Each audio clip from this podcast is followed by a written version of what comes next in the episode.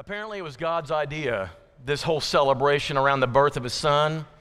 He's the one who orchestrated this in the first place.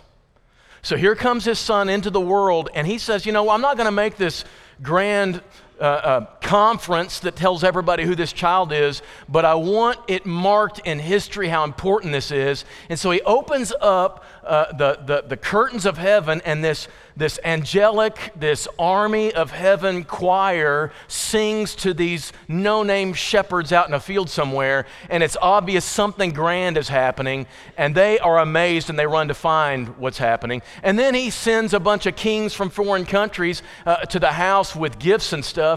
God is partying, He is celebrating this good thing that He's brought about to humanity. And in the announcements that He makes, makes through the angels. He says, This is a special child who's going to save the world from their sins. And so, as this baby comes, the story goes, as scripture has it, it's something incredible. This, this child's going to bless the world. And it makes it sound like even if the world never comes to believe in him, he's still blessing the world. And now here we are, 2020 years later, and that child did change things. Of course, we're in church. We're in, we're in the assembly of people who've chosen to follow him. You gather here and you start your week off right by putting him on the throne of your life. If, if somehow during the week you got distracted, sidetracked, and you started putting yourself or other idols on that throne, every Sunday you come here to take whatever you put on there off and put Jesus in his rightful place. That's what followers of Jesus do. And so we stare and we, we bear witness, we testify, and I want to ask you this has Jesus changed your life? Are you uncertain? Has Jesus absolutely reoriented your life on this earth? Yes, that's why we're here. But now some of you, no, you don't, and that's okay. That's why I told you, you, you fit here too. Because even if you don't believe in Him as Lord, and even if you're not a follower of His, committed to Him, rearranging your life according to His, even if that's the truth, he still blessed your life. And that's what we're talking about this morning. We're going to pan back and look at this generically, not Christianly, but there's going to be some Christian breakthroughs here because you can't stay silent about that. Everybody on this earth has benefited from the difference that baby made as he grew up on this planet.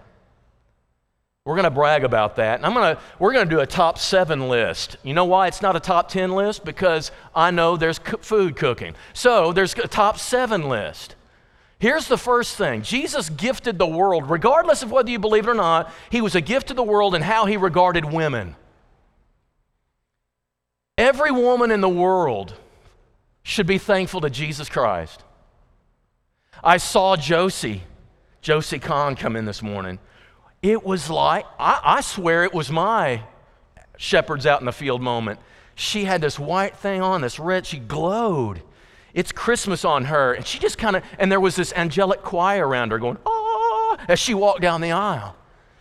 And you know what I'm thankful for? She gets to grow up in a world where Jesus has already been here. Because what Jesus did in his regard for women changed everything. You know about the patriarchy, right? The Old Testament, how women were just kind of considered property. That was the world of the Old Testament. God regulated it a little bit to keep it from being abusive, but he couldn't do much with it, apparently, even through the scriptures. The world treated women terribly, and, and God never intended that way. God said in Genesis 3, after the sin was committed and the punishment was rendered, He said, This is how women are going to treat, men are going to treat women. But that's not what I wanted in Genesis 2. That's not how I created this, but it did. It degenerated into something awful. And then Jesus comes on the scene, and He treats women completely differently. Great respect. Women followed Him in droves and even financially supported His ministry.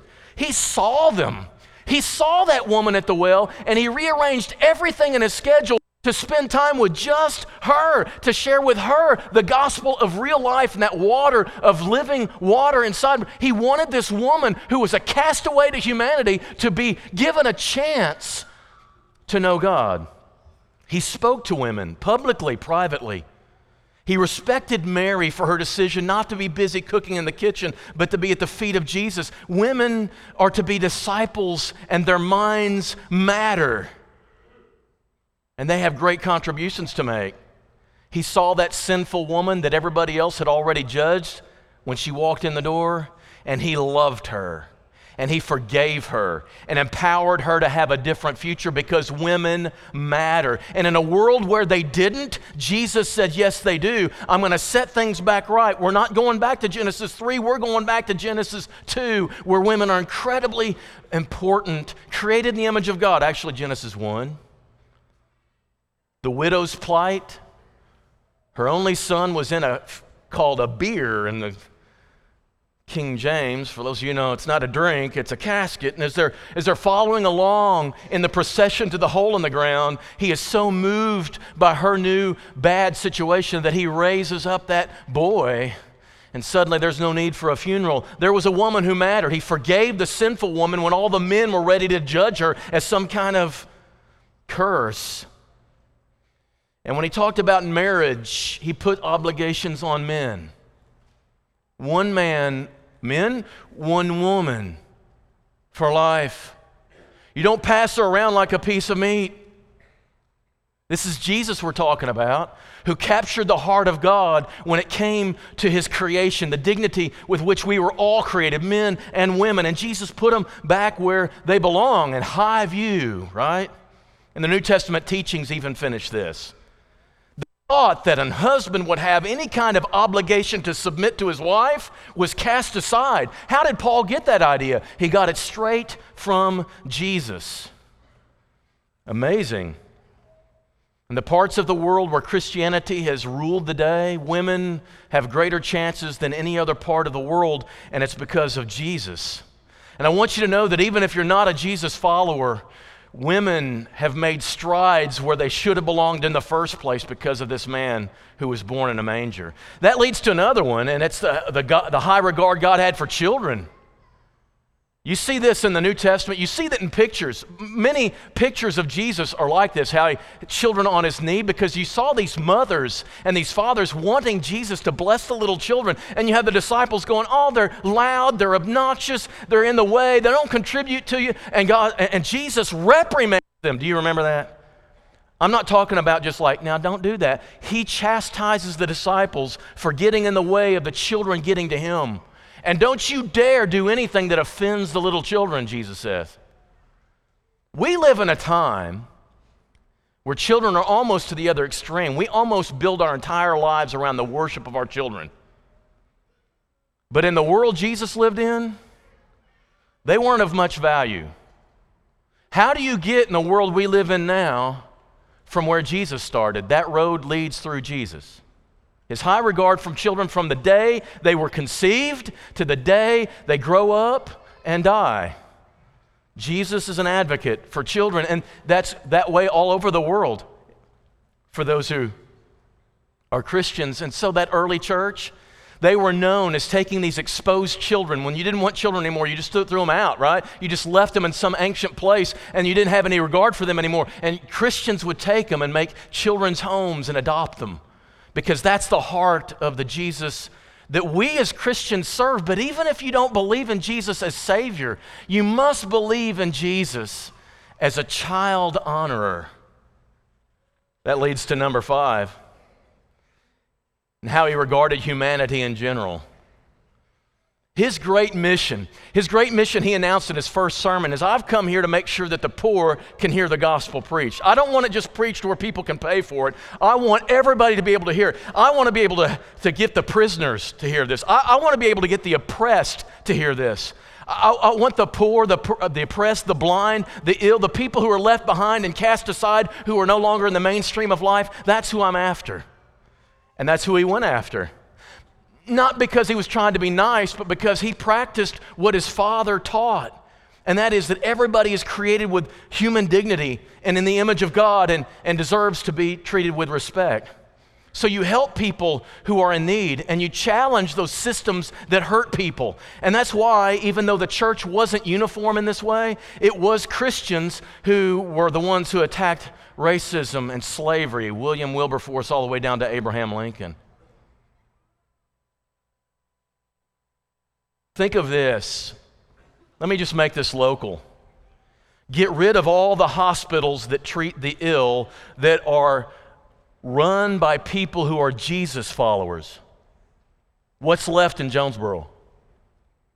You got no St. Jude's. Now, I mean St. Bernard's. You have no St. Bernard's. You have no NEA because it's NEA Baptist. Now, uh, you can sit there and complain all you want to about denominations or whatever. Those people do what they do because they believe in Jesus. Jesus is responsible. Now, go to Paragould. Take that out because it's a Methodist. You, got, you know what Le Bonheur is? It's a Methodist. Take them all out. Take all the Baptist churches in uh, uh, churches, hospitals in Memphis. Take them all out. What kind of world are you left with?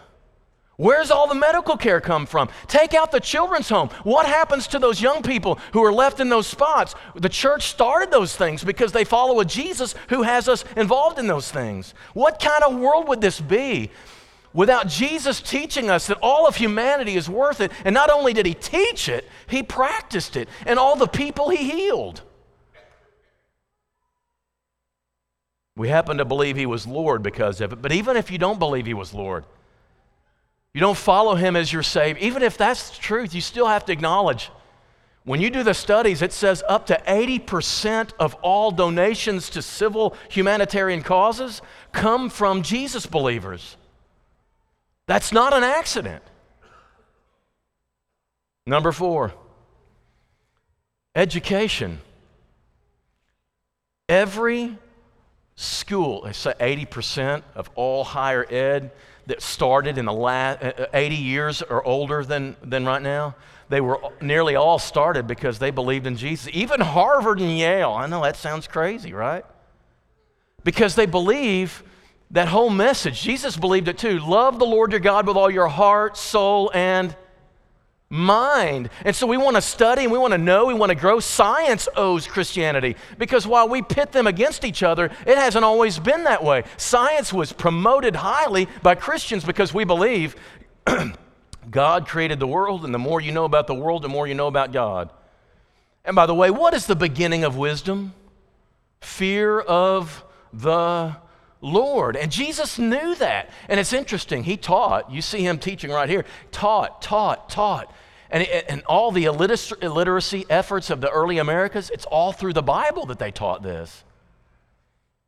Educational efforts in our world, wanting to be sharper, wiser, in the know about things in the world, that came through Jesus.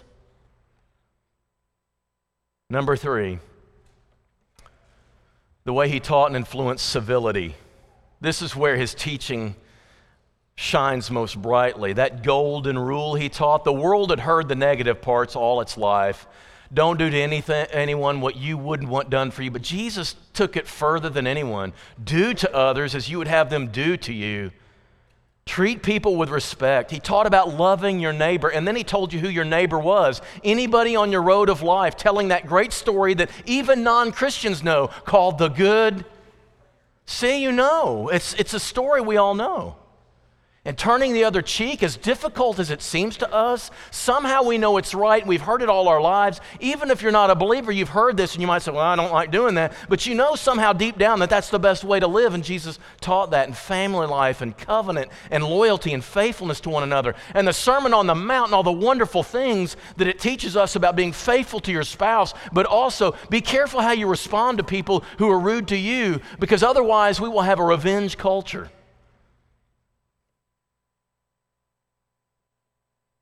It's most fully known in the teaching of Jesus. Civil law, even the law and order upon which our jurisprudence is built, is Jesus through Old Testament stuff in Him. His impact is enormous, and this world is better because Jesus came to it. Second, and how he promoted and embodied forgiveness. This is so counterintuitive to us we have a hearty sense of justice also from God, and therefore we want justice for everything, and we think we're the ones who need to deliver it.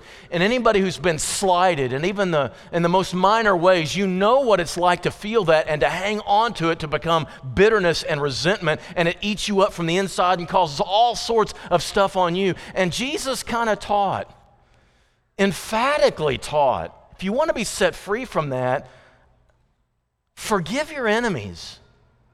We still revolt about this, but some those those who've done it, those who actually do that will tell you that's the healthy way to live. And he's so emphatic about it. He says, "Don't ask for forgiveness from God if you're not also offering forgiveness to others. They're kind of connected to each other."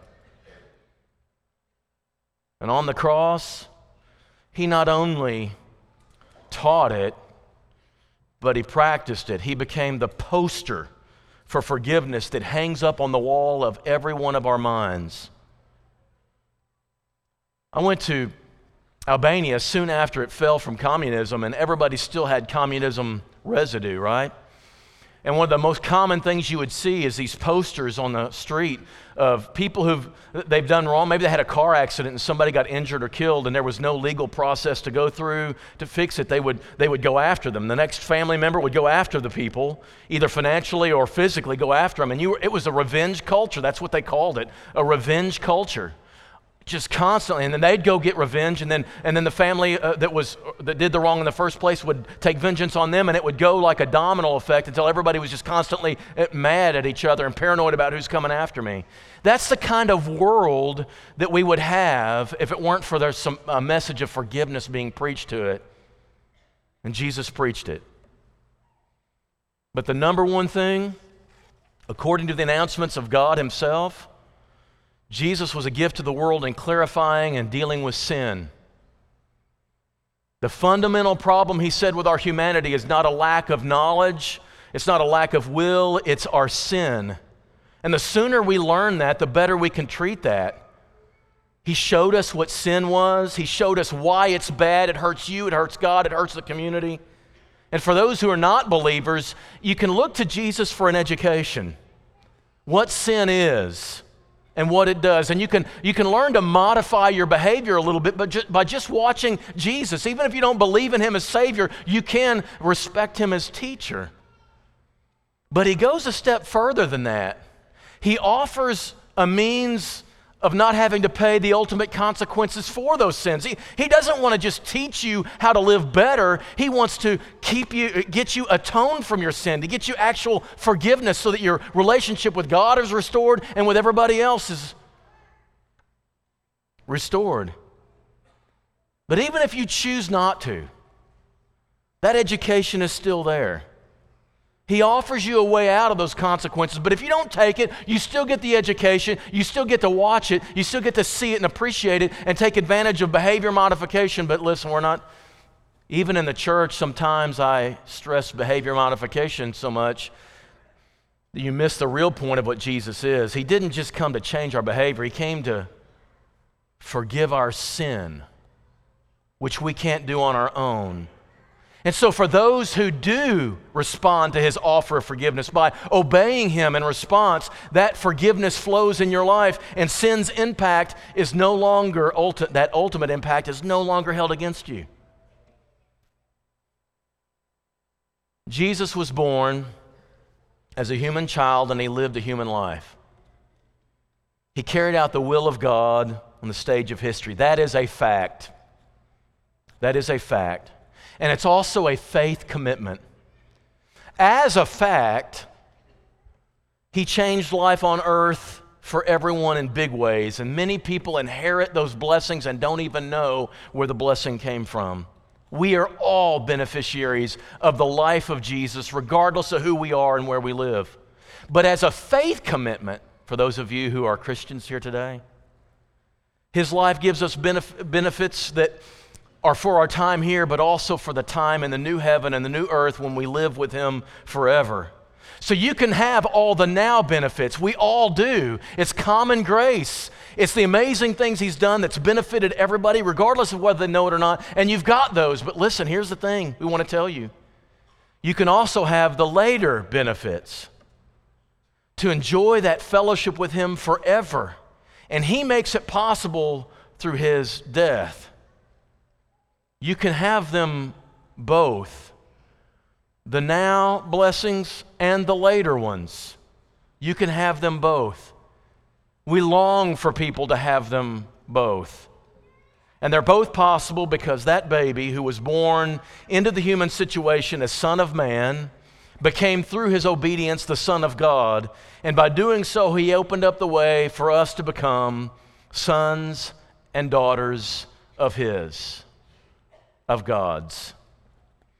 And this morning, if you're not a son or daughter of God through the blood and the sacrifice of Jesus, there are some amazing benefits from the birth of this child, the life of this child, and the death of this child that you're missing out on. You're receiving a lot of them. He's still good news. He's still brought peace and joy on the earth. He's still a gift to the world, and you're a beneficiary of him. You are, absolutely, regardless of what your faith position is. But for those of you who are believers, there's much, much more that you're getting from him. We already gathered around the table to acknowledge what Jesus did for us, and everyone who partook acknowledges that this body and this blood was broken for you, and you committed to him and He's given you those benefits. But for those of you who have not responded that way, why not take those general benefits and add to them the eternal, the spiritual? This morning, on Christmas Eve, you can do that. And we who've done it are here to encourage you, to bear witness the difference He makes in our lives. We'd love to see Him able to make that in yours. And if you're subject to that, we would be delighted to witness it as we stand and as we sing together.